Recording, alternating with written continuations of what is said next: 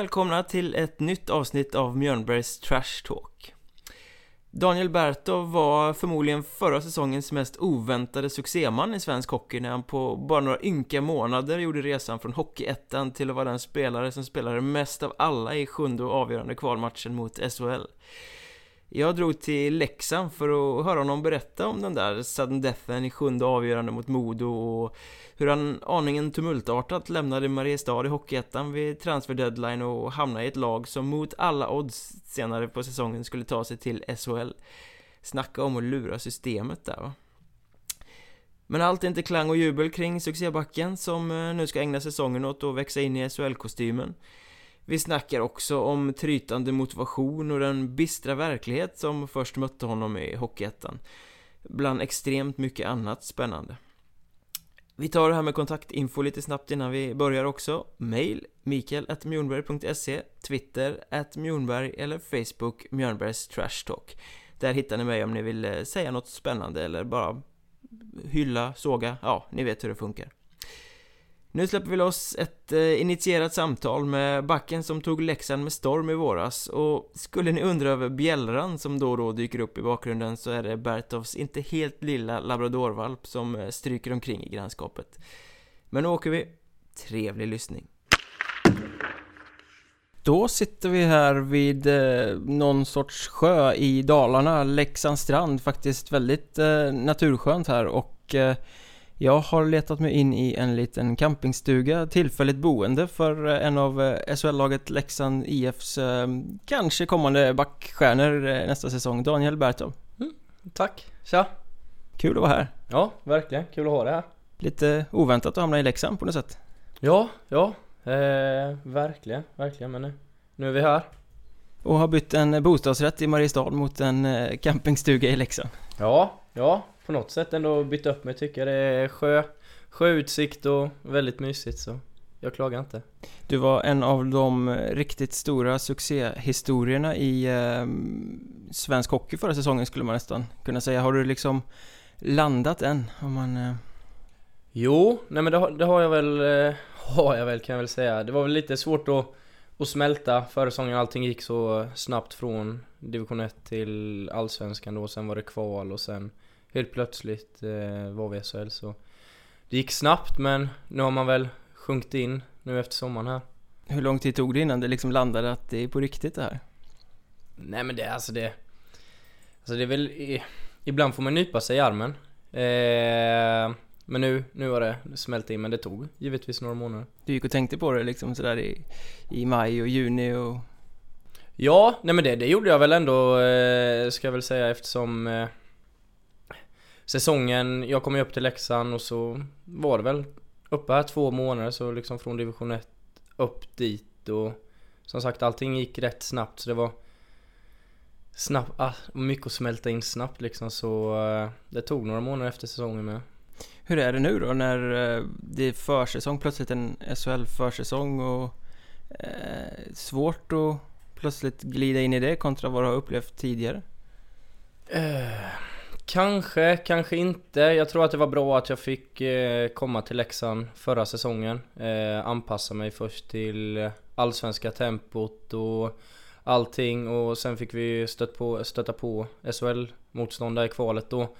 Och anpassade mig lite till det då. Sen är det ju fortfarande en, en överstegsperiod här nu då när vi möter eh, nya SHL-lag då på försäsongen. Man märker ju givetvis skillnad men jag tror att det var bra att jag fick komma upp två månader förra säsongen annars hade det varit ett jättestort kliv. Nu känns det ändå att jag fått ta några småkliv på vägen. Ja men det är lite att du vet också omständigheterna i klubben och, och känner omgivningen lite. Ja, absolut, absolut. Det gör jättemycket att man är, att man är bekväm i laget och med gubbarna. Att eh, man kommer in på försäsongen, känner redan igen många ansikten. Både, både i korridoren och i spelaromklädningsrummet. Så nej, desto mer bekväm man är, desto tryggare är man. Och det är väl en, en pusselbit i alla fall. Och ni är ganska många som, som bor här ute på Leksandsstrand i den här pittoreska lilla stugbyn om man säger så. Ja, ja, nej men det är, det är jättetrevligt. Eh, bra, bra, bra gemenskap med alla gubbar liksom. Vi, ja, typiska stereotypiska hockeygrej att vi alltså, samlas för Fifa-turneringar, vi tar fika, grillar lite på kvällarna och sånt där så det är bara positivt. Ja, du har rätt mycket fritid nu kontra vad du hade förra säsongen. Ja, det, det har jag både på, gott, både på gott och ont. Förra året eh, så studerade jag ju där i Mariestad vilket var vilket var jätte, jätteskönt att komma ifrån hockeyn lite kanske eh, och liksom träffa, träffa annat folk än bara hockey. Så det var jättetrevligt och... Eh, men jag ska inte klaga nu heller. Inte än i alla fall. Nej. men eh, ni ska lämna stugbyn har jag förstått, ganska snart. Ja, ja. Eh, jag och min flickvän har fått eh, Jons lägenhet då, så det blir, det blir perfekt. Få en liten hem... Lite, lite... Ja, hemma, hemmastuk på det hela. Ja, för ni, annars blir ni utkörda här till midsommar berättade du. Var... Ja, exakt. Eh, det är väl det som är lite nackdelen här ute på strand. Allting är jättefint och eh, hur bra som helst verkligen men Det är lite jobbigt där runt midsommar då när det blir högsäsong här i Leksand. Det är ju rätt eh, eh, stort turistort då och det kommer jättemycket folk så då måste vi tyvärr lämna våra stugor under en månad och då måste man packa ut alla sina grejer och, eh, och så vidare. Så det, det, är lite jobbigt att flytta ut och in hela tiden. Har du upplevt någonting av, eh, av den här sommarprunkande Leksand eller flydde ni hem till hemtrakterna efter säsongen? Nej, vi fick, väl, vi fick väl lite smak på sommarlandet i alla fall. Eh, vi var där och gjorde någon eh, promote-video till någon sponsor eller någonting. Det var, det var faktiskt en eh, positiv överraskning så jag förstår varför det är så mycket barnfamiljer och så vidare som tar sig hit då på, eh, eh, på semestern. Ja, det är typiskt sån här eh, småbarnsfälla kan jag mm, tänka mig. Så sitter gubbarna här med ölmager och grillar på kvällarna och tittar ut över det här vattnet som vi sitter och tittar på nu. Ja, ja verkligen, verkligen. Men jag tycker vi ska backa bandet lite här, eh, gärna till första april. Eh, Fjällräven Center, sjunde avgörande mellan Modo, Leksand, ehm, Det har väl gått drygt fem minuter in i sudden death om jag kommer ihåg rätt, 5.52 till och med tror jag. Och eh, Brockmon Perit, eller hur det nu ska uttalas, stjäl pucken av en stackars finsk Leksand, eller vad säger jag, Modoback. Jag för mig åker fri och sätter pucken. Kan du eh, liksom återge vad som hände i det ögonblicket? Det skrevs ju idrottshistoria. Ja, verkligen, verkligen. Nej, jag kommer bara ihåg, jag var inne på isen, hade ett jävligt långt byte i benen, ville väl bara ta mig till båset och byta. Eh, Brook stjäl pucken som, som sagt där på blå och kommer fri då. Jag tänker bara sätt det nu liksom. Och så ja, ramlar han eller något och bara trycker upp den. Och då, och då stod det lite still så ett tag bara. Ah, fan det blev mål liksom. Så äh, det var skithäftigt, skitkul. Var det någon halv sekunds eh, stillestånd innan du förstod att du skulle jubla eller? Nah, lite, lite så här, man bara tänkte, alltså lite, lite still stod det väl först men sen bara var det bara av med hjälmen och bara, det var ren glädje liksom. Ja, men kan man beskriva känslan på, på ett djupare plan liksom? Nej, jag tror faktiskt inte det. Alltså det är, det är en glädje som eh, som är svår att uppleva tror jag. Det är ju Ja, nej, jag vet inte hur jag ska beskriva det riktigt. Men tror man att det är sant? Är det... Ja, nej men det är väl också en sån här sak som tar tid att smälta. Jag tror inte man kan smälta det direkt i stundens ögonblick utan då är det mest glädje och det är inte så mycket tankar som går förutom att eh, mungiporna reser sig. Men du egentligen så ville du bara ta dig till båset i den situationen? Först tänkte jag det, jag hade väl varit inne på isen där ett långt byte som sagt och så vände de på oss igen då så det var då han stal pucken och tänkte jag bara Stod still för no Liten känsla inom mig när han fick det friläget var ändå kanske nu, nu det händer kanske. Och det gjorde det, så det var kul. Ja, det är liksom så här idrottshistoria som man inte kan planera för på något sätt. Som bara nej, händer, nej, händer mitt i stunden. Nej, det är som du säger. Det är som du säger. Hur trött var du när du klev in i den uh, sudden deathen? Det var ändå sjunde avgörande matchen och så blev det förlängning. Ni gjorde en ganska sjuk upphämtning på slutet mm, där också. Mm. Nej men jag kommer ihåg liksom att vi, vi satt i omklädningsrummet där. Vi hade inte alls eh, mycket den matchen, speciellt inte i andra. Så stod det 3-1 så det var ju verkligen en, en tuff nöt att kläcka. Eh, men när vi fick 3-2 där så kändes det som vi fick lite luft.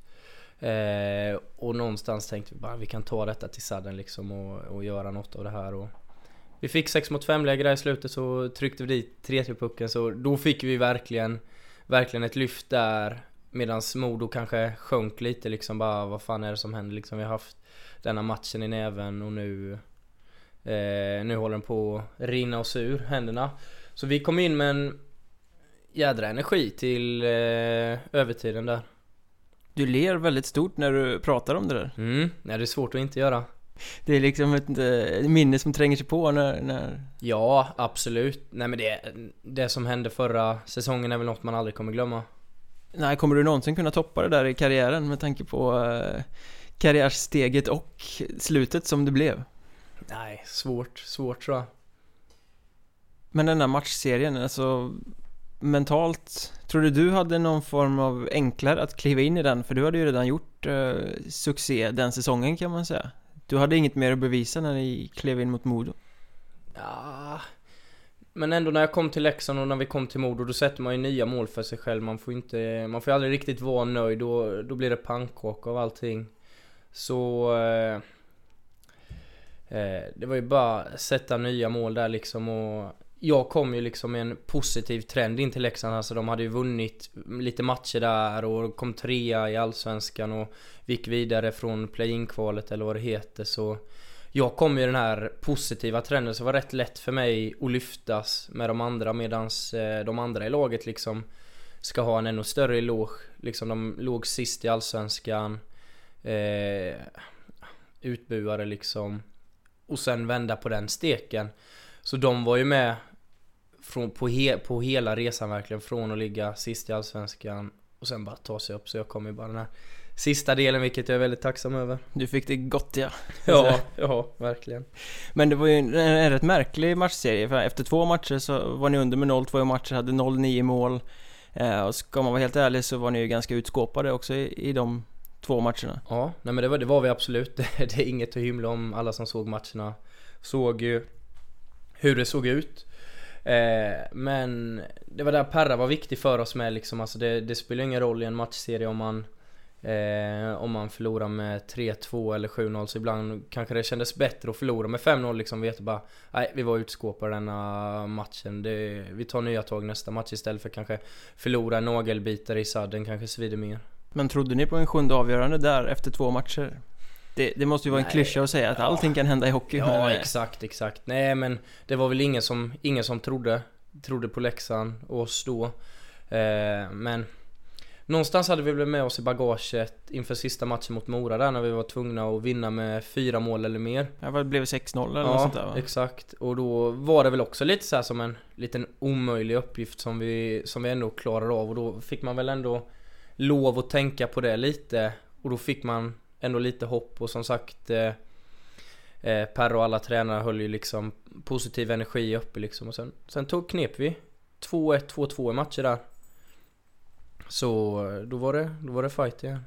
Men kändes det när du kom till Leksand att eh, det finns liksom någon form av eh, speciellt i det här laget? Det är något mentalt. Jag menar, de hade rest sig från att vara dyngkass i, i Allsvenskans första halva. Jag vet inte som sagt, jag vet ju inte hur, hur eh, atmosfären och hur energin och så vidare var i laget i november där. Nej men, men du kan ju ha känt när du klev in. Vad- Ja, nej men jag kom som sagt, jag kom in i, ett, i en jättepositiv, eller positiv trend där och det var ju jätte, jätteskönt liksom och man, man märker på hela Leksand liksom, arenan, fansen, allting runt omkring liksom. Det är en klubb som ska vara i SHL. Fast när du kom dit var det Allsvenskan. Mm, mm. Och det var egentligen Allsvenskan du hade tänkt dig. Så var det, så var det. Eh, ja, det hade jag inte kunnat tänka mig att jag skulle spela i SHL i augusti förra året. Nej, hur, var, hur är den här resan? Du, vi, vi måste ju liksom gräva lite djupare i det. Du började säsongen i Mariestad i eh, Hockeyettan Västra. En, ett bra Hockeyettan-lag förvisso. Det var ju Mm. ett, ett lag med, med ganska stora förväntningar på sig som skulle ligga i toppen och sådär. Men steget därifrån till SHL är ju ganska långt. Så att det blev ju en, en story för sig på något sätt. Ja men så är det, så är det. Mina Mina tankar, om jag spolar tillbaka bandet ännu mer då, så var det väl att eh, mina första division 1 år liksom gick det, gick det nog bra, typ så man hade verkligen målet eh, inställt på Allsvenskan Och när man inte riktigt fick eh, anbud och så vidare så blev det mer eh, eh, så blev det att jag, jag tog Mariestad då givetvis för att det var en bra division 1-klubb då men att jag skulle kunna kunna ha en liten backup-plan i livet och det var då jag började studera i Skövde. Eh, vad pluggar du? Eh, user experience design. Det låter lite avancerat Det men låter kortare, ja, kortare sagt eh, IT-konsult. Okej. Så nej, eh, trivdes jättebra med skolan. Det var så här bra kombo skola hockey liksom och nära hem till Jönköping med. Ja, du satt och pendlade till Skövde på, på dagarna? Mm, exakt. Eh, Tre man- mil eller vad kan det vara? Ja, ja. Eh, så det var inte alls farligt och man behövde inte vara Det var inte så mycket schemabundet i skolan, man kan göra rätt mycket hemifrån och så men Var det, Det var- accepterat bland eh, supportrarna i Mariestad att eh, toppbacken åker och studerar i liksom antagoniststaden? Ja, nej men det tror jag väl, det tror jag väl. Det var ingen som sa något i alla fall.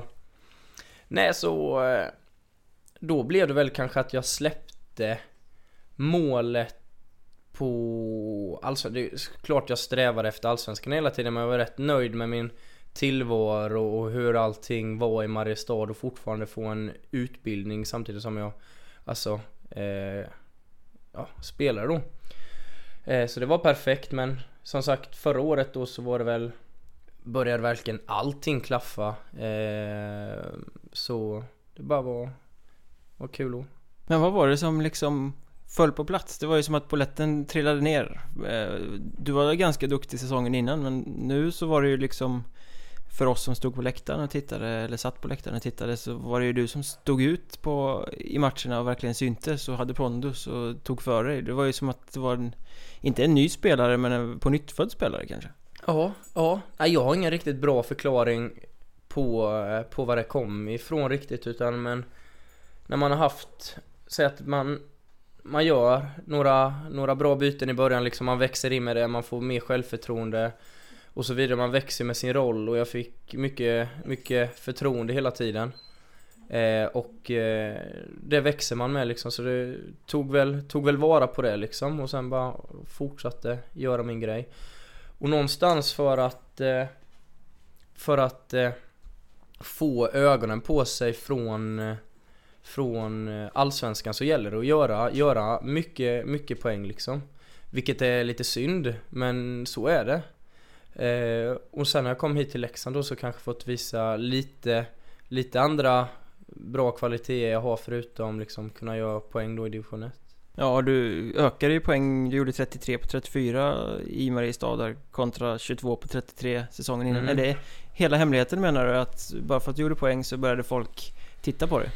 Nej, men jag tror att det är en stor bricka i spelet för att Allsvenskan ska komma och kolla. Att eh, om man gör mycket poäng så tror jag att snacket går lite mer, man syns verkligen lite mer när man gör poäng också. Och då får man chansen att kanske allsvenska lag kommer att kolla på dig. Men det är då det, är då det gäller att visa ditt hela register. Du kan ju inte vara klappkass och liksom göra ett poäng per match utan jag tror ändå att det är poängen någonstans som ger dig chansen till att lag kommer att kolla på det Men när de kommer att kolla på det så måste du liksom visa helhetsbilden Ja, då gäller det att vara på tå och liksom Absolut visa att det inte bara är en slump att Nej, poängen har trillat in. exakt Men kände du att det var fler ögon på dig?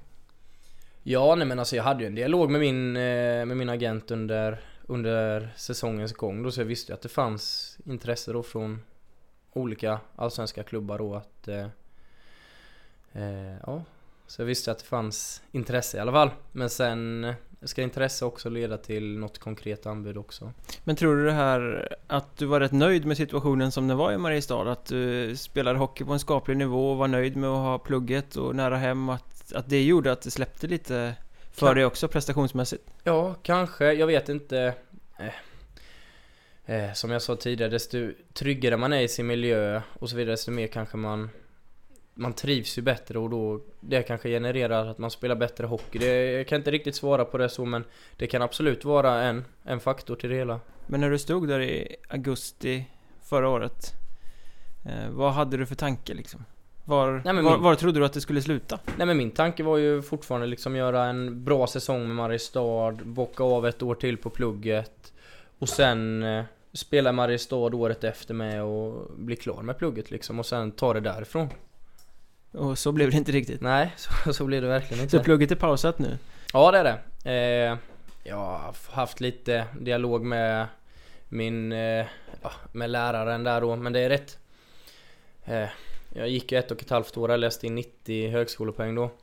Så det är ju, man får inte riktigt pausa studier eh, för, man måste ha en anledning till det liksom att du blir gravid, jag kan ju givetvis inte bli gravid då men Säg att du tar lumpen eller någonting, det är liksom en giltig, en giltig anledning är ju inte liksom att jag flyttar till annan ort för att spela hockey Så man får inte riktigt ta paus i studierna så utan det blir mer att jag avbröt studierna Tror du att du kommer ta upp dem igen någon gång eh, framöver eller blir det bara hockey som gäller nu? För nu är det ju Svårt. givetvis ett heltidsjobb. Ja, ja men så är det ju. Eh, jag vet faktiskt inte. Jag, jag trivdes bakom skolbänken igen och det är mycket möjligt att jag väl tar upp efter hockey. Någonting måste man göra ju. Ja, det, Man har karriär är ju inte hur lång som helst. Nej exakt, man har ju nog i alla fall 25 år till pension. När man slutar med hockey förmodligen. Om man inte blir sportchef eller något sånt där. Alltså, Ja. Får sparken var tredje år för att man inte gör sitt jobb. ja, exakt. Eh, Men du säger att du fick ju mycket förtroende i Mariestad och, och växte med det liksom. Hur, men vad är det som händer i, i, i skallen när man får förtroende? Förtroende, alltså om man tar vara på förtroendet då eh, gör det bra liksom och få ännu mer förtroende leder ju till självförtroende och Självförtroende man måste man nog ändå ha som hockeyspelare för att kunna kunna prestera och leverera. För själv, eller förtroende är ju en ganska genomgående röd tråd för din fjolårssäsong. Du fick mycket förtroende i Mariestad och spelade, jag vet inte hur mycket du spelade men du var väl i alla fall den backen som matchade hårdast, fick man en känsla av. Jo nej men det tror jag, så var det väl.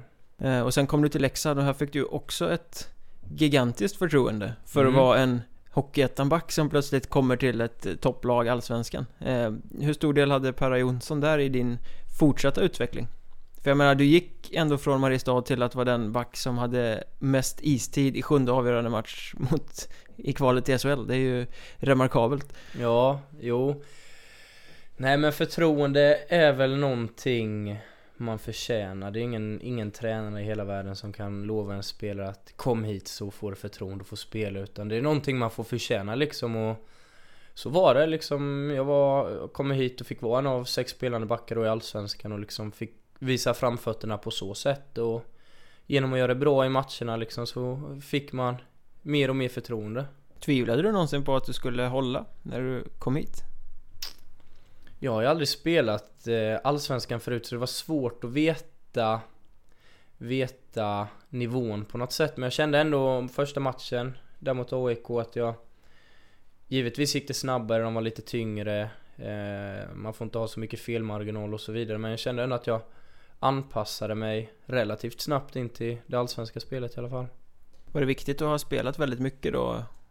Jo det tror jag nog för det känns ändå som att jag kanske tog med mig Självförtroendet som jag hade i Mariestad liksom våga Våga hålla i pucken och kanske göra en gubbe och sen släppa ett bra pass och Kanske sätta någon tackling här och var så självförtroendet som jag hade i Mariestad Tror jag absolut jag tog med mig in i Leksand och Hur gick snacket i Mariestad då? De måste ju ha varit tokigt nöjda med, med din prestation.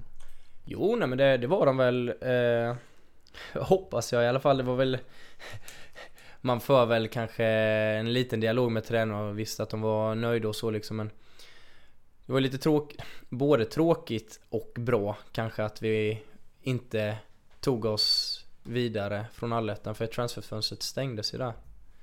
Så om vi inte hade gått vidare, om vi hade gått vidare så hade jag Kanske inte suttit här just nu Nej, det hade du nog definitivt inte. Det Nej. där är ju en lycklig omständighet eller en tokig slump eller ödet eller vad man ska säga. Ja. Det var ju ett eh, transferkaos där med en förflyttad transferdeadline och eran serie tog slut dagen innan eh, transferfönstret stängde eller något sånt där. Ja exakt Ehm, och det innebar att du, när ni åkte ut, kunde gå till Leksand. Mm. Så när du sitter så här i efterhand och tänker på saken så handen på hjärtat sådär så måste du ju vara ganska nöjd med att det gick som det gick för Mariestad. Ja, absolut. Annars hade ju, annars hade jag ljugit.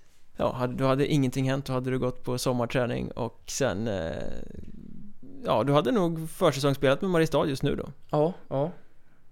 Kanske, kanske inte. Ja, som sagt, jag förde ju lite dialoger med allsvenska klubbar där, men det var ju klart att om de kunde få mig förra säsongen så eh, hade det varit bra. Jag tror, jag hade, jag tror jag hade spelat allsvenskan detta året.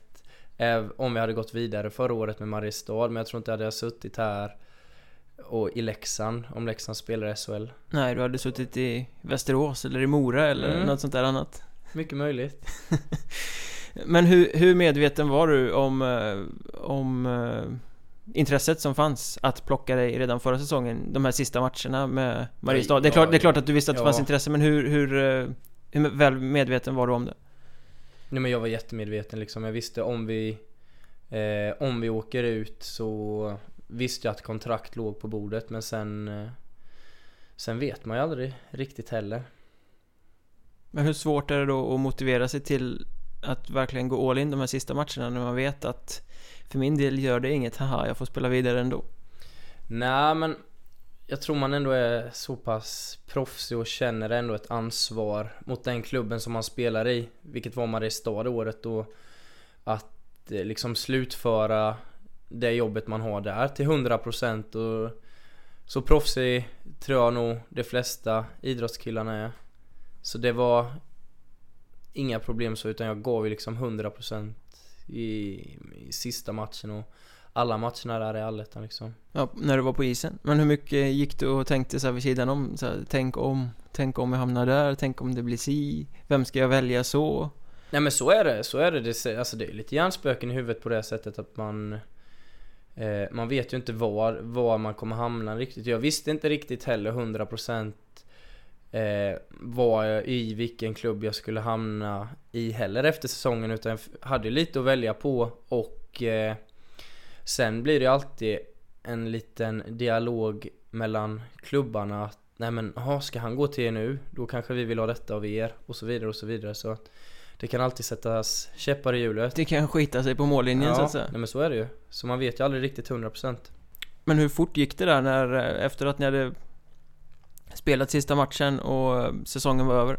Eh, det var ju väldigt, väldigt lite tid att vinka på. Ja, nej men jag fick eh, Fick samtal av eh, Av Challe där på kvällen då, sportchefen här i Mariestad eh, Liksom och sa liksom hans plan, han ville ju att han ville att jag skulle komma upp dagen efter eh, Och så vidare och så snackade med min agent, lite, lite kontraktsdetaljer och sånt där och sen var det väl bara Skriva på och flytta upp men det, det var ju flera som var och ryckte i det där liksom. Hade, Mm. du, ett, hade du ett dygn av, av vånda, så att säga?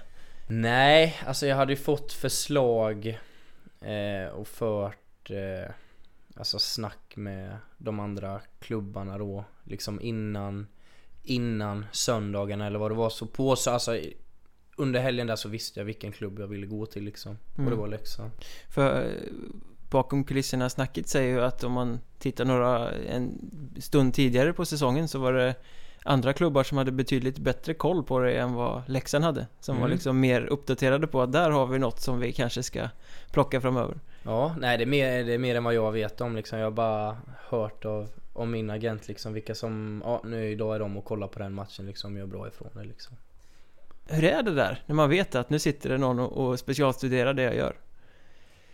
Det kan nästan bli värre ibland tror jag För då kanske man åker runt och tänker på det nu, nu, må, nu måste jag verkligen Nu ska jag slå den där passen. Ja ska... exakt, exakt Det kan nog kanske sätta Sätta lite käppar i hjulet det med men På något sätt så kanske man Höjer sig på något kan, sätt kanske man Blir lite mer spänd Jag vet inte, det är nog både på gott och ont det där Har du gjort någon sån här riktig rövmatch när du vet att du har varit eh, betraktad? När allting bara gick galet? Nej, nej, inte så, inte så Gjorde väl en dålig match nu när vi var i Mariestad senast mot Västerås Ja, när du skulle tillbaka nu på försäsongen och, och visa upp det. exakt, exakt Vad gick galet? Nej, det var lite dålig timing i spelet bara Ja, Perra sa väl efteråt att du har börjat lite trögt, citat. Mm, mm. Nej men det är väl, det är liksom en En eh, övergångsperiod Nu på försäsongen brukar alltid vara lite trögstad, det var likadant förra året var väl dålig på försäsong men man Man växer hela tiden och man kommer in mer och mer och grejerna Och framförallt i timingen som är så viktigt som back då Är du en dålig försäsongsspelare helt enkelt?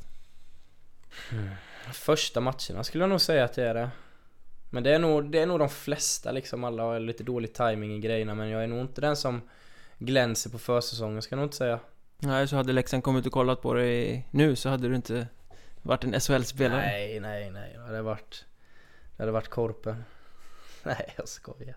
Men eh, det blev Leksand. Ja. Eh, och eh, du sa att det var dit du ville liksom. Vad, Varför just Leksand? Vad var det som föll på Men, För, för just då var ju serierna i ett sånt skede att det var inte givet att de skulle spela kval ens va? Jo det var det nog, jag Var de precis klara då? Ja, nej, inte rik, inte 100% klara men de låg bra till i Allsvenskan eh, Och så vidare men sen känns det som att Leksand ringer rätt högt i öronen Inte, inget illa ment mot kanske Asplöven men om du sätter Asplöven och Leksand bredvid varandra då liksom ringer ju Leksand givetvis lite högre Det är lite större intresse, det är lite mer Ja. eh, medialt fokus, det är Mm. lite Absolut, och sådana grejer spelar ju in liksom om man vet Leksand har grym supporterkultur och det är alltid kul och en stämningshöjare och glida in inför ett fullsatt Tegera liksom. Det var ganska lustigt när de tog det där också i, i den vevan för att det var, jag kommer inte ihåg vem som sa det men det var något eh, uttryck någonstans att vi hade egentligen tänkt ta honom till nästa säsong men nu fick vi chansen att ta honom nu. Mm. Eh, det var ju exakt samma visa som när du flera år tidigare lämnade Nittorp för Olofström. Då sa sportchefen där exakt samma sak. Vi hade ögonen på honom Ha. till nästa säsong men vi valde att ta honom nu. Är det liksom ett mantra som... Kanske, det får du fråga sportchefen om. Men det, alla får plötsligt väldigt bråttom att plocka det. Ja, nej men jag vet faktiskt inte. Men eh, är det svårt det där? Alltså kliva till en annan klubb mitt under säsong? Eller är det ganska mycket samma, Nej, samma men i det, alla det, det är omklädningsrum? nog rätt, det är rätt samma samma liksom. Eh, eh, det är alltid, jag har aldrig haft svårt liksom att komma in i ett nytt lag utan alla hockeyklubbar och många hockeykillar är liksom öppna och sociala. Så det brukar aldrig vara några problem att liksom anpassa sig och ställa sig om liksom. Vad kände du att omgivningen hade för förväntning på dig när du kom till Leksand? Hmm. Inte jättemycket tror jag inte liksom. Jag kom ju ändå från eh, division 1. Eh, de visste väl inte riktigt vad de skulle förvänta sig om mig heller för det är inte nu är det väl fler och fler som går från division 1 till allsvenskan men jag tror fortfarande allsvenska klubbar inte alltid vet vad de kommer få när man värvas liksom från division 1. Nej men det, det var ganska roligt, det var någon eh, Eller ja, då var det ju inte roligt, då var det typ det mest logiska man kunde säga kanske. Men så här i efterhand så blir det ju ganska roligt när man vet hur, hur utfallet blev. Men jag såg någon webb-tv-klipp där från Dalarnas Tidning där experterna står och ska tycka till om eventuella värvningar vid, vid eh, transferfönstret. Och du var den enda som var klar då vid det laget tror jag. Och då uttryckte sig väl experten på sättet som att eh, det är inte direkt en värvning som gör att man trillar av stolen Nej, nej och så, så är det väl. Alltså ett lag som vill ha ambitionen att gå upp till SHL inför ett play-in-kval och så värvar man från division 1 ser ju, ser ju fel ut på pappret kanske.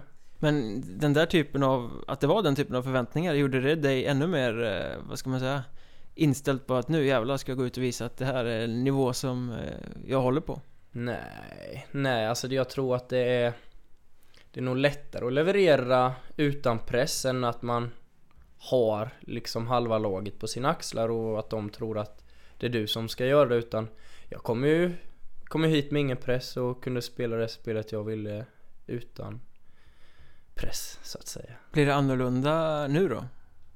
Nu har du ju ändå varit jävligt bra i ett kval.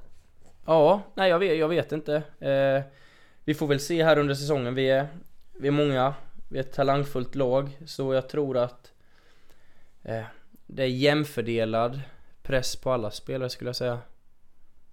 Känns det ändå på något sätt som att du har lurat systemet? Du gick från Hockeyettan via sex matcher i Allsvenskan till SHL, det kan... nej jag vet inte, kanske. Nej, det tror jag. Nej men du hade aldrig kunnat drömma om så som det blev i alla fall. Nej det tror jag inte. Debuten, AIK. Mm. Hur var den? Då kom du från eh, ledarroll i Mariestad och rakt in i den allsvenska hetluften. Kanske mot det bästa laget i, allsvenskan förra säsongen. Ja, när jag kom upp till Leksand på måndagen och jag vet inte, vi mötte kanske AIK på torsdagen eller något sånt där. Så fick jag nog några träningar i benet med grabbarna vilket var viktigt tror jag. Och sen var det absolut inga problem att, att ladda till match liksom. Fick komma in, vara med på line-up och... Så det var, det var skitkul sen. Var det en liten omställning de första bytena liksom. Man var så pumpad av adrenalin tror jag från allting runt omkring så man hann inte tänka så mycket tror jag. Det var, allting och var bara häftigt. Ja men så var det. Liksom, wow, jag är här. Nöp, nöpte dig i armen? Nej, inte riktigt men alltså det var ju givetvis en upplevelse.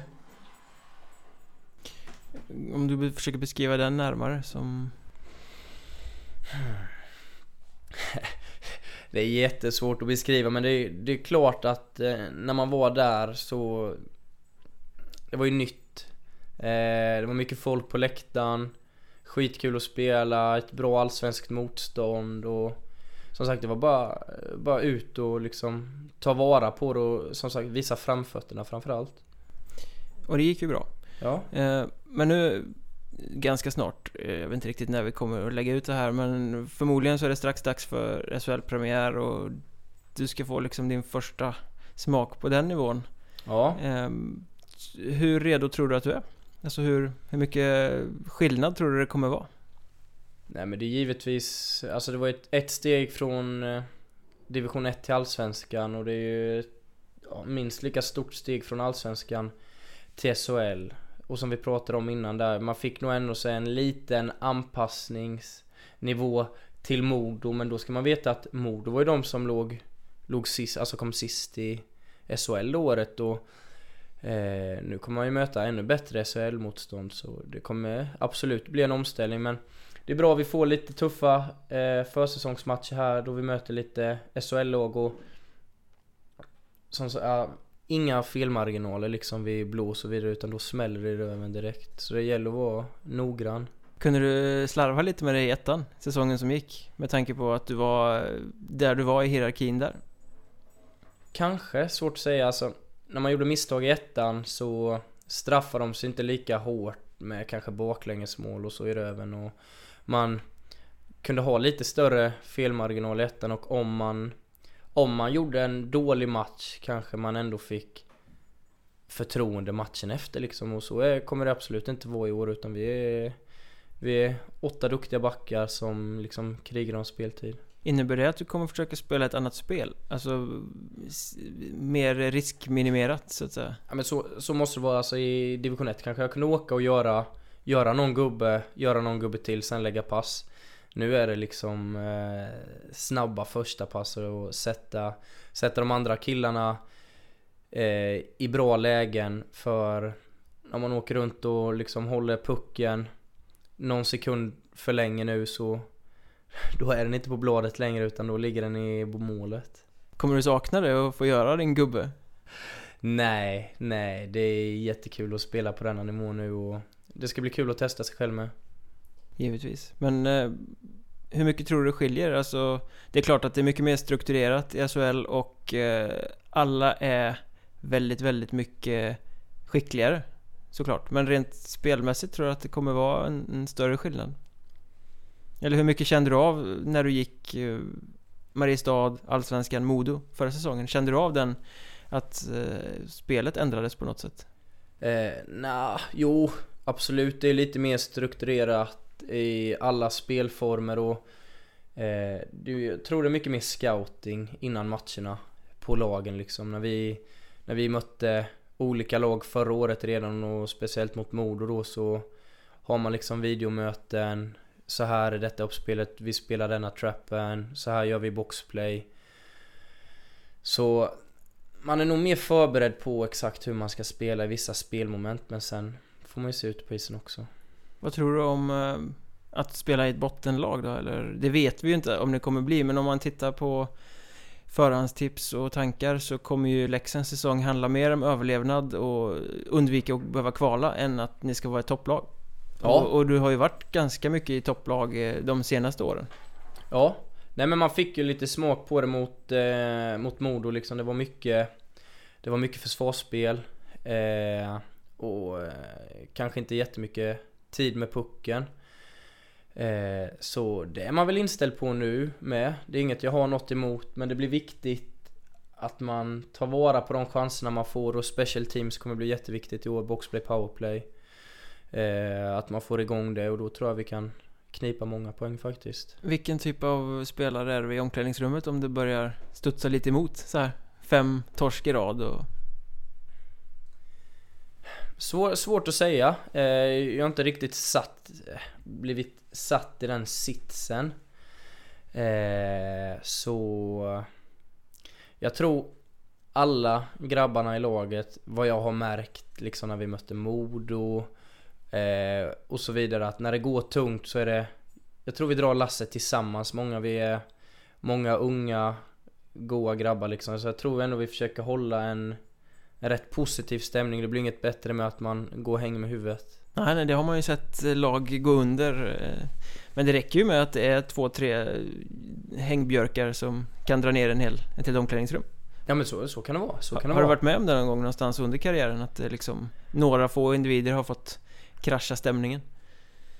Nej, nej, inte så. Jag har väl varit med mer om att det är kanske grupperingar i lag. Att de hänger med dem, de hänger med dem.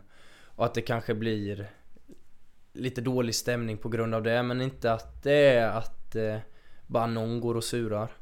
Hur påverkar det alltså spelet på isen om det blir lite grupperingar och lite eh, dålig stämning? Du får, du får gärna konkretisera vad, det, Ja. vad dålig stämning kan innebära liksom. Nej men det är jättesvårt att säga om eh, Om det är grupperingar och det går bra resultatmässigt så är det ingen som ställer, ställer några frågor utan då tycker man väl att allting Flyter på jättebra men sen om man får lite dåliga resultat då kanske det blir Kan bli lite mer Frustrerande kanske att man tänker åh varför är det så här för? och så vidare. Det är den där gruppen som inte gör jobbet Ja, nej men jag vet, det är svårt att säga, jag har inte kommit jättemycket i den sitsen ska jag inte säga. Så jag, jag har inte jättemycket erfarenhet av det men Det är klart att en skillnad om det är så kontra hur det har varit, hur jag upplevt det i detta laget att alla alla tjoar kimmar, hänger med varandra eh, och har en, en skön stämning. Ja, jag menar, du är bara 23 så du har ju inte Ja. hunnit vara igenom stor del av karriären än så här. Men det, det kan ju vara bra att ha den smaken med sig också av hur det är när det inte funkar för att veta Ja. hur man ska göra när Nej men absolut, absolut. Och vi har ju några, nu tappade vi ju eh, Frögga då förra året och han bidrog ju med jättemycket rutin liksom och eh, så vidare men Jonas Frögren, eh, backgeneral pratar vi om då. Ja, exakt, exakt. Capitano. Hur mycket lutar du dig mot honom när du kom upp? Nej, inte, inte li- alltså, klart givetvis man frågar han Eller jag behövde inte fråga han någonting utan det var mer han som kom till mig och Frågade om allting var bra och om eh, liksom det var någonting han kunde hjälpa mig med och så vidare vilket är skitskönt Välkommen liksom. Ja, exakt Och i år har vi, men jag tror inte Ollas, Ollas eh, kommer nog ta över det ansvaret jättebra Det Fröge hade förra året som kaptensroll Och han slutade ju efter att ni hade avancerat upp i, i eh, SHL där. Mm. Det är ju lite ironiskt faktiskt att den matchen blev hans sista match för att din SHL-debut kom ju faktiskt för att han gick sönder. Så var det, många år, må, många år tillbaka där i Färjestad Ja, exakt. Du var med som eh, liten osnuten junior tror jag. Plockades upp till SHL-truppen och skulle sitta på bänken, var det inte så? Jo, så var det exakt. Så fick han kliva av där efter första, med knät eller något tror jag var Då var det bara att gå in Är inte det lite sjukt? Jo, faktiskt lite, lite Men han, jag trodde faktiskt inte han skulle känna igen mig när jag kom tillbaka här, men det gjorde han Ja, vad sa han? Vad var det första du fick? eh, Tjena, tjena, allt bra liksom Drog upp något gammalt minne från Karlstad-tiden där Som?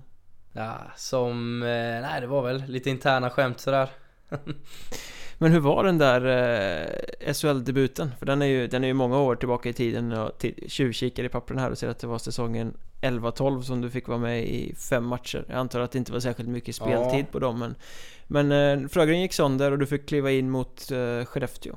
Ja, exakt, det var på annandagen Eller någonting där, så det, jag hade haft en bilresa i Jönköping I kroppen hela vägen upp så var väl inte perfekt eh, laddad till match För jag trodde jag skulle träna med J20 dagen efter, bara den 27 men då ringde J20-tränaren där och sa att jag skulle vara med i A-laget Vilket var jättekul, jag hade varit med och tränat lite med dem under säsongen och så men inte spelat Jo, en träningsmatch jag hade spelat med dem men ingen, ingen A-lagsmatch så det var Absolut jättekul. En eh, erfarenhet rikare blir man ju.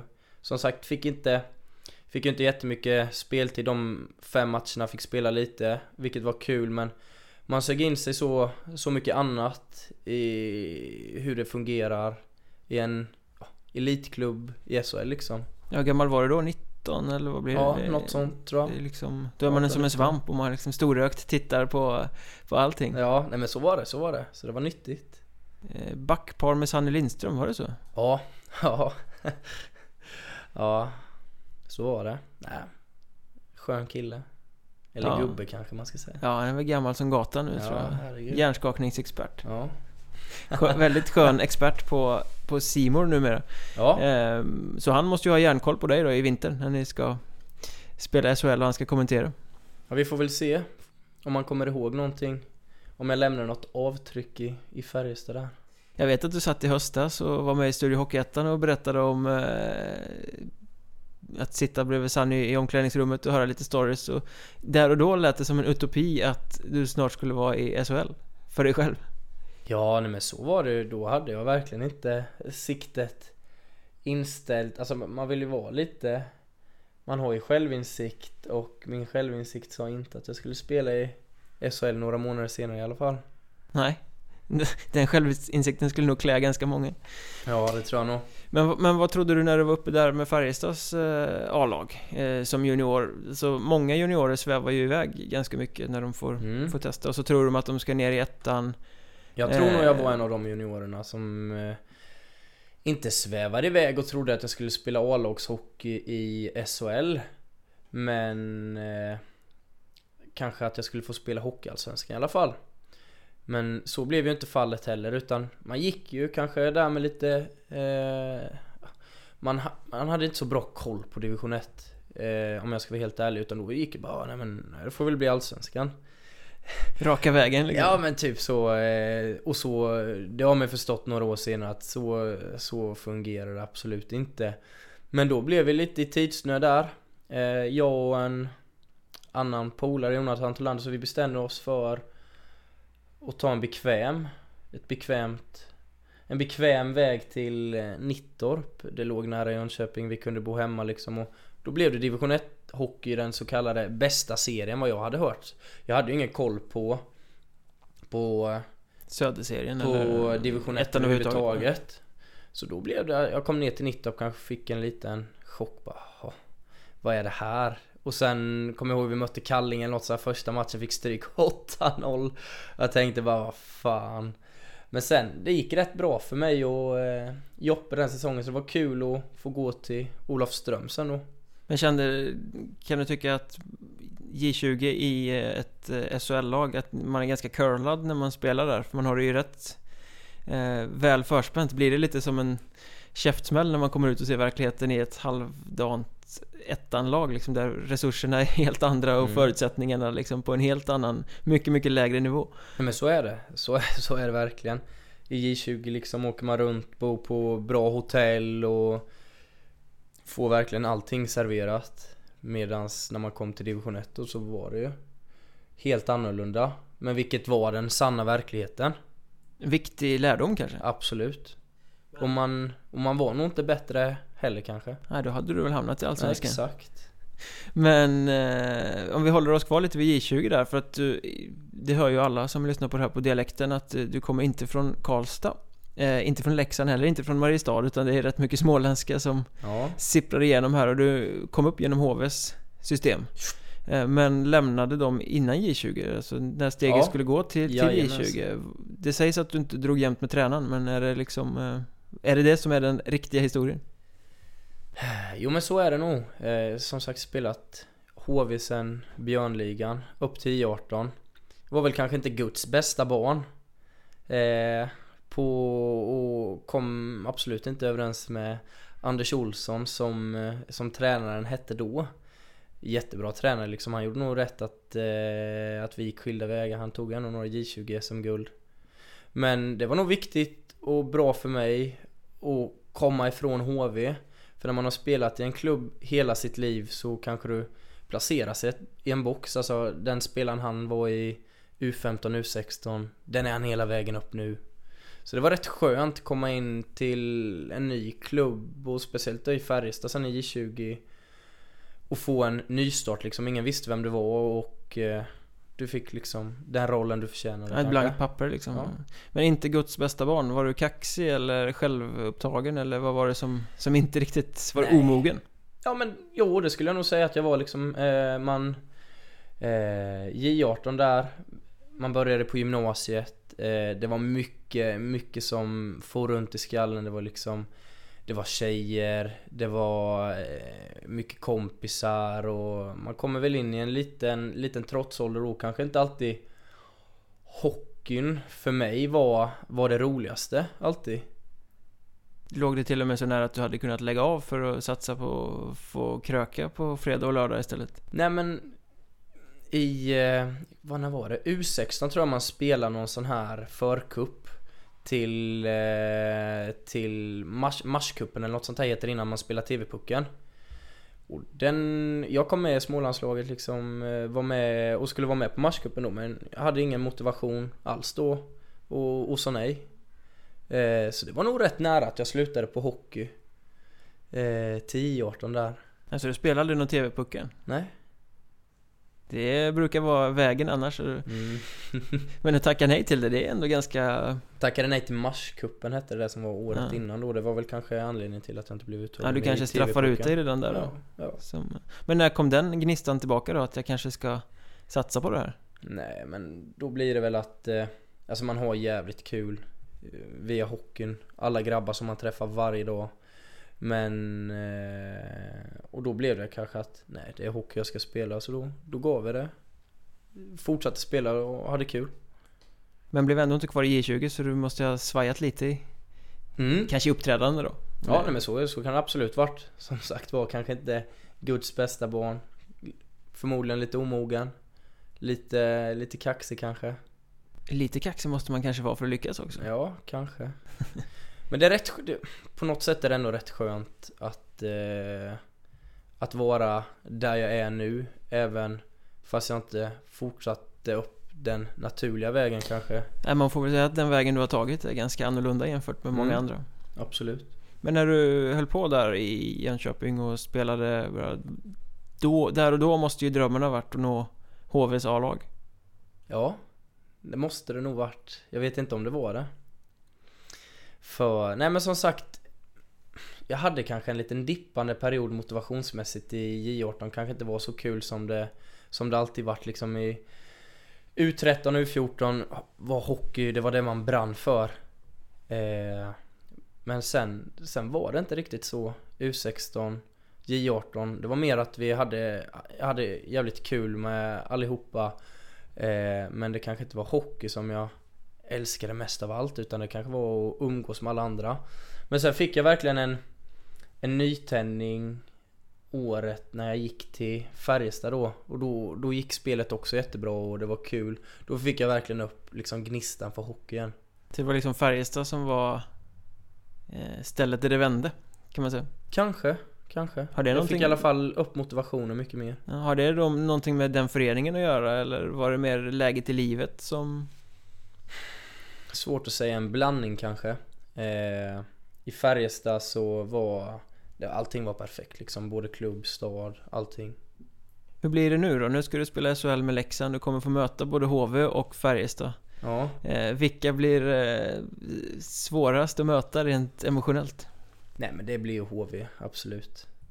Det är nog där jag tillbringat mesta delen av min hockeykarriär om man får säga så Så det kommer vara ett speciellt eh, ögonblick till första matchen när du får åka ut i Kinnarps arena och... Ja, jo men det, det blir det absolut. Fan, Kinnarps är nog en plats som man brukar besöka själv. Som vi besökte själv flera gånger förra året för att kolla på HV och eh, gå dit med grabbarna och kolla en match och ta en öl och ha lite kul liksom. Håller du på HV? Om du inte skulle spela i Leksand alltså? Ja, jag, hade, jag har alltid hållit på HV mer eller mindre men när jag spelade i Färjestad då blev det verkligen bara "Ah, HV usch liksom så här för då var man i, i Färjestad. Men sen, sen har väl det där eh, supporterhjärtat kanske gått över lite mer mer till HV sen igen eftersom, eftersom efter jag lämnade Färjestad där då. Men det är inget så här så att jag kollar HV varje HVs match sådär utan Men det är klart om jag skulle få välja någon klubb i SHL som jag håller på förutom Leksand så skulle ju skulle ju HV på andra plats absolut. Är det någon dröm att komma tillbaka dit någon dag? inget som är på tapeten just nu i alla fall. Nej, du får, du får inte säga något annat för då blir de, blir de vansinniga här uppe. ja, vem vet. Nej, vilka såg du upp till när du växte upp där? Det har ju varit en och annan rätt skaplig spelare både i Färjestad och i HV som, Ja. som man har kunnat titta på. Nej, jag kommer ihåg när jag var liten, då var ju Stefan Liv var med på någon träning när man var, när man var liksom lite, lite mindre så han tyckte han var skitcool. Hade någon stor affisch på Oleg Belov. Ja, gamle ryssen med ja. träklubba. han tyckte jag var med skön och sen någon Esa Keskinen eller något sånt där. Det är så gamla, eh, verkligen så här gamla minnen man får. Esa Keskinen, det han var med när de vann första guldet tror jag. Ja, mycket möjligt. Hur gammal kan du ha varit då? Jag är Tre så år eller något, vansinnigt dålig på Ja. huvudräkning så jag tänker inte räkna bakåt men Nej, något sånt. Ja, det är därför du är så spelskicklig själv också. Du har tittat på de här Belov och Keskinen som slog mackorna. Nej, det tror jag nog inte men när man var liten tyckte man väl vad det var kul att, kul att hålla i pucken. Man var väl lite divig. Som de flesta som är små kommer. exakt. Men sen hamnade du i Nittorp, berättar om du hamnade i ettan. Eh, verkligheten kom ikapp. Så här är det att spela hockey på seniornivå. Hur, hur lång tid tog det att eh, anpassa sig? När du kom från god J20-skolning till, till det spelet? Ni var ju ett rätt dåligt lag. Nej, eh, det var vi absolut ett dåligt lag så det var nog en jäkla tur att jag hade både Jonathan Tolander och Linus Johansson. Gick ni samtidigt från eh, HV, du och Talander? Det sa du ja. Mm, nej, han, han, han gick ju hela, han spelade HV upp till 20 och, och så, och sen, men sen vårt första seniorår gjorde vi tillsammans då i, i Nittorp tillsammans då med Linus Johansson så det var ju två riktigt goda vänner så även fast det var rätt mörka dagar i Nittorp ibland så höll vi ändå humöret uppe eh, så, men det var absolut en en dyster verklighet man kom till kanske. Men du gjorde ju ändå som back 18 pinnar på 30 matcher. Ganska skapligt för att vara junior som kommer ut i ligan för första gången. Ja, nej men absolut. Eh, Det gick rätt bra för alla oss tre och det är kanske därför vi eh, Någonstans kände vi att vi är väl lite bättre än eh, än att spela i ett bottenlag i division 1 och då då kändes det ändå som ett kliv upp där efter halva säsongen och gå till Olofström som var ett ruggigt bra lag det året. Jättebra Jättebra lag på pappret och på isen med framförallt. Nej, det då var li- lite klang och jubelföreställning att få komma dit och Yes, yes, yes! Ja men då blev det ju det, absolut en. En motivationshöjare när man kom dit och blev det bara åh, gött. Var det någon skillnad alltså på hur verksamheten bedrevs i Olofström kontra hur det var i Nittorp? Var det ett steg upp kändes Ja men det var det ju. Eftersom där tränade vi ju Tränade morgon kväll I Olofström, de flesta var liksom Heltidsanställda. Om jag säger så medan i Nittorp var det många, då jobbade vi. Eller de flesta jobbade och sen tränade man på kvällen Så det var, det var ett steg upp var det. Ja men just det, Olofströmlaget eh, Kan det vara 12, 13 eller något sånt där va? Mm, Som var, som ni gick dit och sen 13, 14 Det var ju väldigt många Spelare som sen har kommit ganska långt i karriären som, som var där. Du pratar om Linus Johansson, han spelar Djurgården kommande säsong Ja, eh, och så vidare. Kändes det liksom att Här har vi många som kan bli något? Dan Pettersson, Västerviks eh, supercenter var där också ja nej men absolut vi hade, vi hade kanonlag den, den säsongen och Året efter kanske lite tunnare trupp men fortfarande bra killar och det är väl eh, De är där de är av en anledning idag tror jag Speciellt Linus Johansson, han har ju alltid liksom sett att Jag fattar inte varför han spelar division 1 liksom mm. Han drog till Norge sen va? Ja. Innan han kom tillbaka till Mora och Ja, jajamän Har du koll på de här killarna så att du följer deras karriär även Ja, nej men vi, vi är, jag och Linus är jättebra kompisar. Så vi, vi snackar lite då och då. Hur blir det att möta honom i, i vinter då? Det blir kul. Det blir kul. Vem har övertag på den andra? Jag tror nog jag har lite övertag på Linus eftersom vi, vi vann mot dem eh, 6-0 förra året där. När jag spelade i Leksand, han i Mora. Det var ju vilka som skulle gå vidare så Lite övertag har jag nog allt på honom. Surrar ni något under den matchen? Nah, li, li, lite under matchens gång sen efter, efter så var det liksom Då var det ju ingenting Då var Linus var, jag kommer ihåg han var lite ledsen vilket de Jag förstår liksom De var ju De skulle ju, behövde ju Kunde ju förlora med tre mål men inte fyra De skulle bara stänga butiken egentligen Ja, ja. Men efter Olofström så blev det Mariestad då, som vi Mm. varit inne på i två säsonger. Om, om det nu var så bra i Olofström, varför gick flyttlasset eh, vidare? Jag vet inte. Det är alltså det... Jag tror de allsvenska klubbarna är lite fega från att värva från division 1 eftersom det kanske inte alltid ser bäst ut på, på pappret men eh, eh, jag hade inga, inget allsvenskt anbud efter den, den säsongen i Olofström och då kände jag att Mariestad blir ett grymt alternativ. Nära Jönköping, bra klubb, kan studera. Trodde du att du skulle till Allsvenskan därefter Olofström? Nej, alltså det var någon, någon, någon gång där kanske man blev när, när jag kom till Olofström första sessionen, då var det liksom det här, det här blir min språngbräda upp till Allsvenskan. Men när man liksom kommer in i verkligheten där att nej, jag är, jag är kanske inte bättre, jag, jag ska spela division 1. Så då la det sig nog lite då, det var ju då jag kom in på pluggspåret.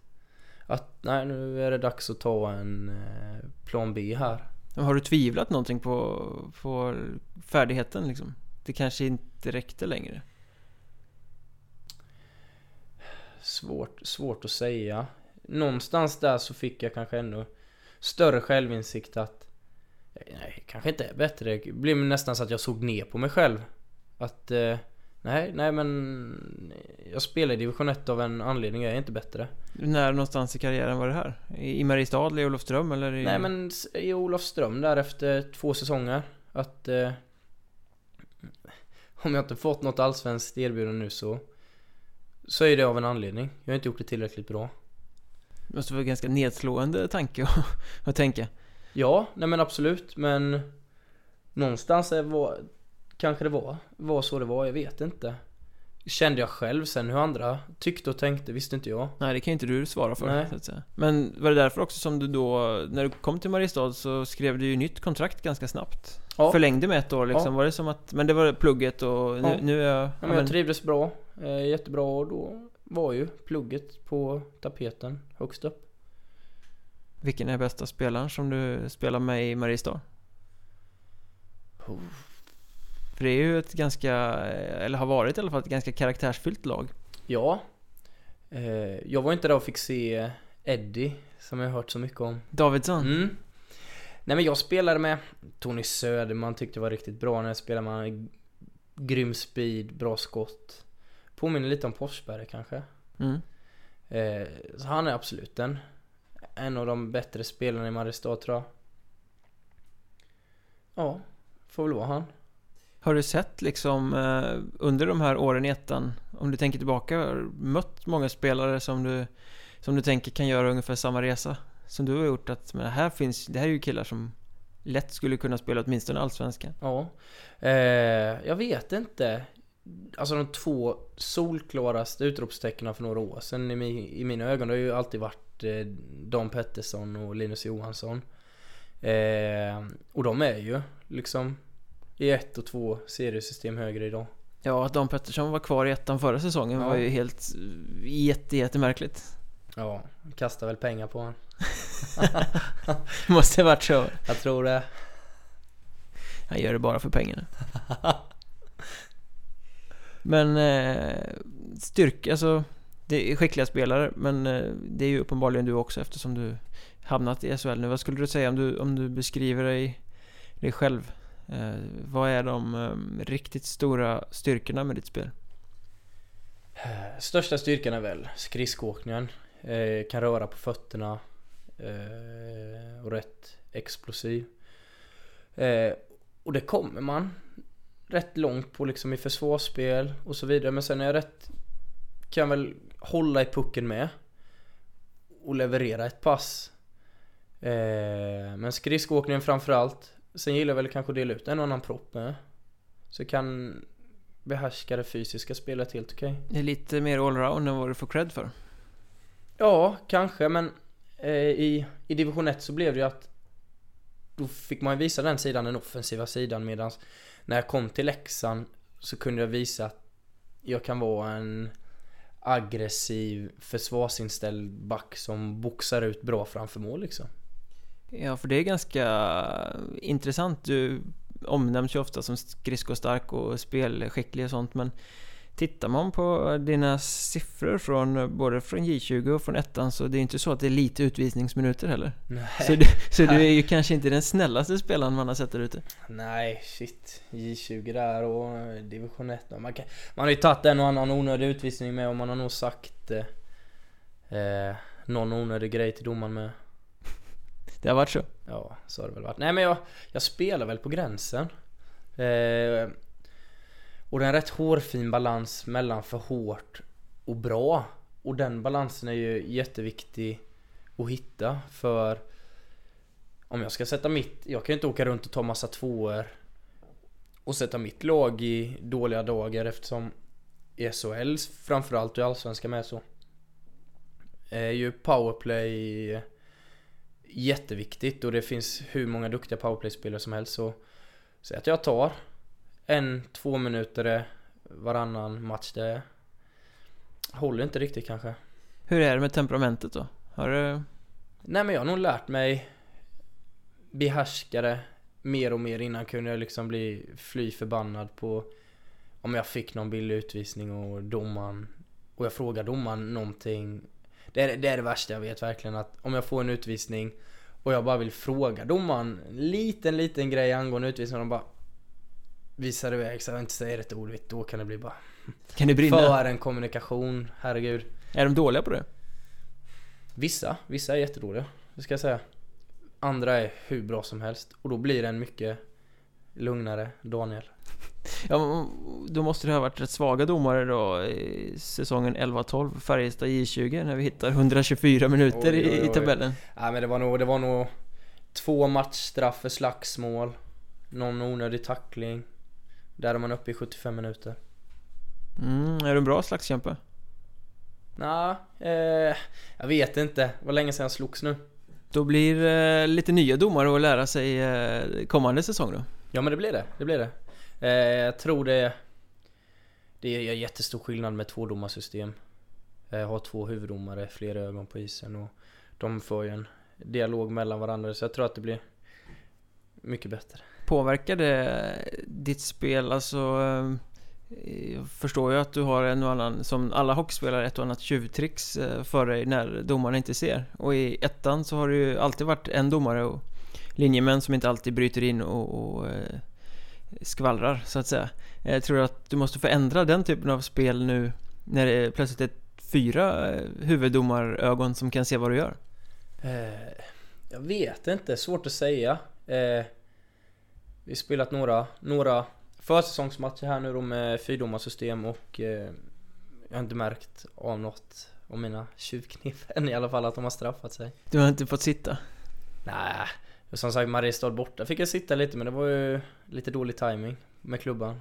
Någon tripping här och var. Men är det viktigt det där? Eh, att spela lite över gränsen och lite fult för att du ska vara i, vara i matchen så att säga? Ja, nej men det är det nog. Det är det nog. Man, man triggas ju lite mer om man Eh, jag tror absolut man är med mer i matchen. Vad gör du då? Vad är, vad är dina tjuvknep? Nej men man vet ju själv liksom vart det gör ont och få. Det är inte alls skönt att få en crosschecking i, i ryggslutet sådär lite lätt och man blir förbannad om man får det och domaren inte ser. Står man så ut med händerna, vad fan händer?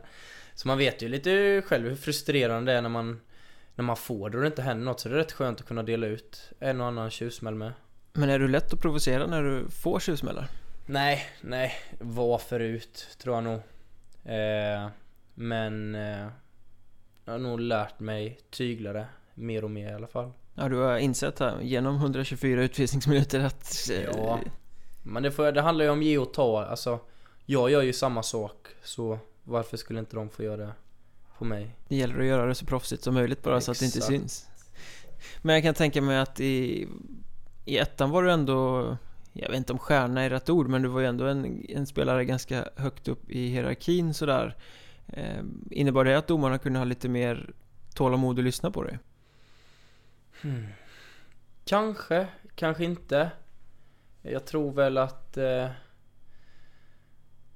Nej, jag vet faktiskt inte. Jag har inte påverkats från, av domarna eller bemötts annorlunda från mitt första division 1 och tror jag inte till mitt sista. Tror du att du kommer hålla någon annan eh, approach gentemot domare i SHL? Eller, Nej. eller är det samma, bara kötta in i, i sådär liksom? Nej men så är det. Alltså jag, jag vet ju inte hur, hur eh, smärttröskeln är på domarna i SHL, vad man kan skrika åt dem och så vidare. Men jag tror alla domare i Hockeysverige håller rätt jämn nivå vad det kommer till, till snack och sånt där. Så jag får nog hålla samma nivå, sk- om inte lägre. Du skriker inte lika mycket längre kanske? Linjedomarna kan man skrika till lite på ibland från båset. Men eh, huvuddomarna får man nog akta sig för lite. Vissa spelare säger ju att eh, linjedomarna är skönare än huvuddomarna, att man kan ha en mer avslappnad eh, dialog med dem. Så kanske det är. Ja men de kan komma och surra lite gött vid blålinjen ibland när man står i båset. Händer det att man så blir fnissig liksom? Att, eh, nej, nej, man, de kan dra något skämt, man kan dra något skämt med dem så det är, det är lite, lite skön stämning ändå. vilken är ettans bästa tuggare, tycker du? Spelare? Ja. Ja, jag kommer ihåg eh, året innan, Hägg kom ju till oss förra året ju. men Christian han, Hägg, ja, ja. Han kunde jag tugga rätt duktigt med när han spelade i Lindlöven. Ja, vad... Så ilsket, ettrigt eller bara skojigt? m- nej, mer, mer, eh, mer eh, iro, ironi, mer, mer hån liksom. Märkte du någon skillnad när du kom upp här då i Allsvenskan och, och eh, SHL-kvalet? Alltså blir det mindre snack där? En del liksom... Det snackas mindre på högre nivå, eller? Nej, både och. Eh, vissa, vissa svenska eh, spelare snackar ju mer än andra medan det känns som alla importer liksom amerikaner och de tuggar på något duktigt liksom. Det ligger i deras DNA på något Ja sätt? men kanske, kanske. Det märkte jag i alla fall mot Modo att nästan varje import tjafsade ju. Ja, de var ju nästan bara importer. Ja. ja, nej men där märker man skillnad absolut. Var du extra utsatt, eller liksom? Nej, nej det tror jag inte. Eftersom eh, jag kom ju ändå från division 1, jag var ingen stjärnspelare på något vis. Ja, men man skulle ju kunna tänka sig att just det blir en, källa till så här, who the fuck are you liksom? Ja. ja, nej men jag tror inte, de hade nog inte koll på någon i vårt lag sådär extra mycket. Det var väl Janos som fick höra lite kanske. Harry? Ja. För att han hade... Nej, men han hade ju spelat Han hade varit i Modo, ja, han just hade ju spelat i Modo och sen hade han väl sagt något roligt i tidningen där så det var ju perfekt. Ja, lätt måltavla. Men du fick inte höra något när du kom upp där och debuterade mot AIK eller sådär liksom? Att du var grön göling på, på Nej, nivå? Här kommer nej. division 1-spelaren som kommer upp och Nej. tror han ska vara något. Nej. Det var mer någon, jag kommer inte ihåg vem, det var någon med någon som sa grattis till kontraktet liksom. Bara, Jaha, jaha. Och då blev det bara, "Ja, vem är du? Du hade, ingen, hade du koll på Allsvenskan, på spelarna? Eller sådär? nej, nej, det ska jag inte säga att jag har. Inte förutom de man känner liksom. Det var helt eh, liksom oväntat. Ja, Festligt. absolut. Nu, men nu, nu har du ju gjort den här eh, storyn liksom, klivit från ettan till SHL. Jag kan tänka mig att du har varit ganska medialt påpassad, ganska mycket uppmärksamhet om just det där. Ja, verkligen. Det är väl något som alltid nämns när man snackar med någon reporter och det var ju extra mycket speciellt när jag gick till Allsvenskan och sen när vi gick upp i SHL och då var det ju verkligen ett hett ämne så. Nu har det väl svalnat lite. Men tror du att, det kommer, att du kommer bli bemött på något speciellt sätt när du kliver in i SHL-säsongen nu? För nu kan du ju omöjligt smyga under radarn nu. Alla har läst och hört det här och alla vet Ja. att det där är underbarnet som kom från ettan och, och gjorde succé och spelade mest i kvalet. Eh, tror du att du kommer bli påpassad av den? Nej det tror jag, nej det tror jag nog inte. Eh, som sagt, eh, vi spelade i Allsvenskan förra året och eh, alla SHL-spelare, de flesta spelare i SHL förra året, de har ju koll på deras liga. Jag tror inte de har så jättepejling under. Jag vet inte, vi får återstå och se kanske. Vill du flyga under radarn? Det är alltid skönt ja. Är det så? Kanske, Bo- både och. Man får ju som sagt, man får lite större press. Om man syns och hörs och, och så vidare. Så det är väl både gott och ont. Men du Sen känner- är det kanske kul att få lite uppvaktning med. Vilket det kan ju leda till självförtroende. Men om man inte tar vara på det så tror jag man sjunker rätt mycket. Men du känns ju ändå som en spelare som, eh, när du får chansen i alla fall, gärna syns och hörs. Ja men så är det, så är det nog tror jag. Vi får- Du, du är inte nödvändigtvis den som kliver undan och säger inga kommentarer. Om man... Nej, nej, nej. Vi får väl se vad som bjuds på. Vad kommer Parra säga när att du ska eh, svara i intervjuer nu då? Det kommer vara vi ska gnugga hårt, lägga mer puckar på mål eller eh, har ni nu Alltså I Mariestad förstår jag att där var ni väl ganska fria Det var ingen som sa till er vad ni får twittra eller vad ni får säga eller sådär Är det annorlunda när du kliver in i i SHL-kostymen här? Mm. När ni ändå, ändå mm. representerar Leksand på ett annat sätt Jo men så är det. Så alltså det var ju eh, När vi inför Modo då förra året då, då skrevs det ju lite på eh, på Aftonbladet och sånt här. Vi gick ju, Janos gick ut och var lite skönkaxig sådär och det är, det är kul men det kanske Det uppskattades kanske inte jättemycket av, eh, av klubben och då blev liksom såhär bara nej men inget tjafs och ni säger ingen Ingen snackar med TV och radio så Så var det i alla fall förra året Nu Jag har inte fått några restriktioner så men man har ju Man vet ju själv eh, Man har ett ansvar gentemot klubben, fans och allting handlar om respekt. Men det var nästan som att det var locket på förra året då? Lite, li, I kvalsidan var det lite så. Kan man inte bli tänd av och munhuggas också? Alltså...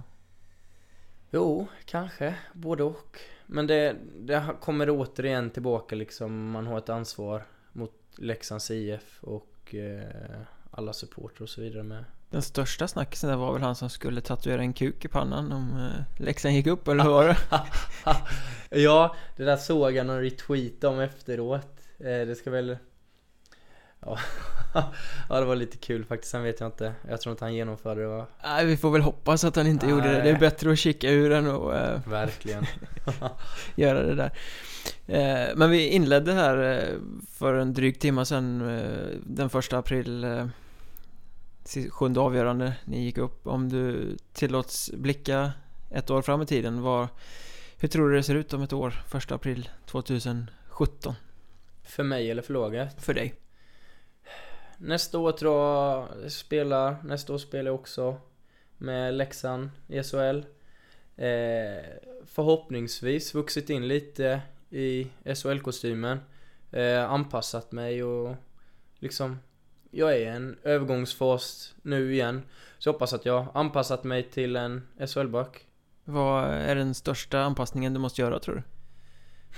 Mer än att vara noggrann, för det är ju en Nej, ligga, grundfundament. Ja, absolut. Nej men ligga steget före hela tiden i tänket. Eh, kan inte kladda med pucken utan så lite touch som möjligt kanske.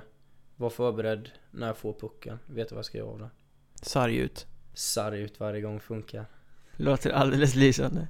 Vi får väl se om du spelar sarg ut i vinsten. Ja, vi får se. Vi får se. Förhoppningsvis inte. Förhoppningsvis lägger jag lite tejp. Det blir intressant att följa. Ja. Det var kul att du ville vara med. Ja, tack så jättemycket.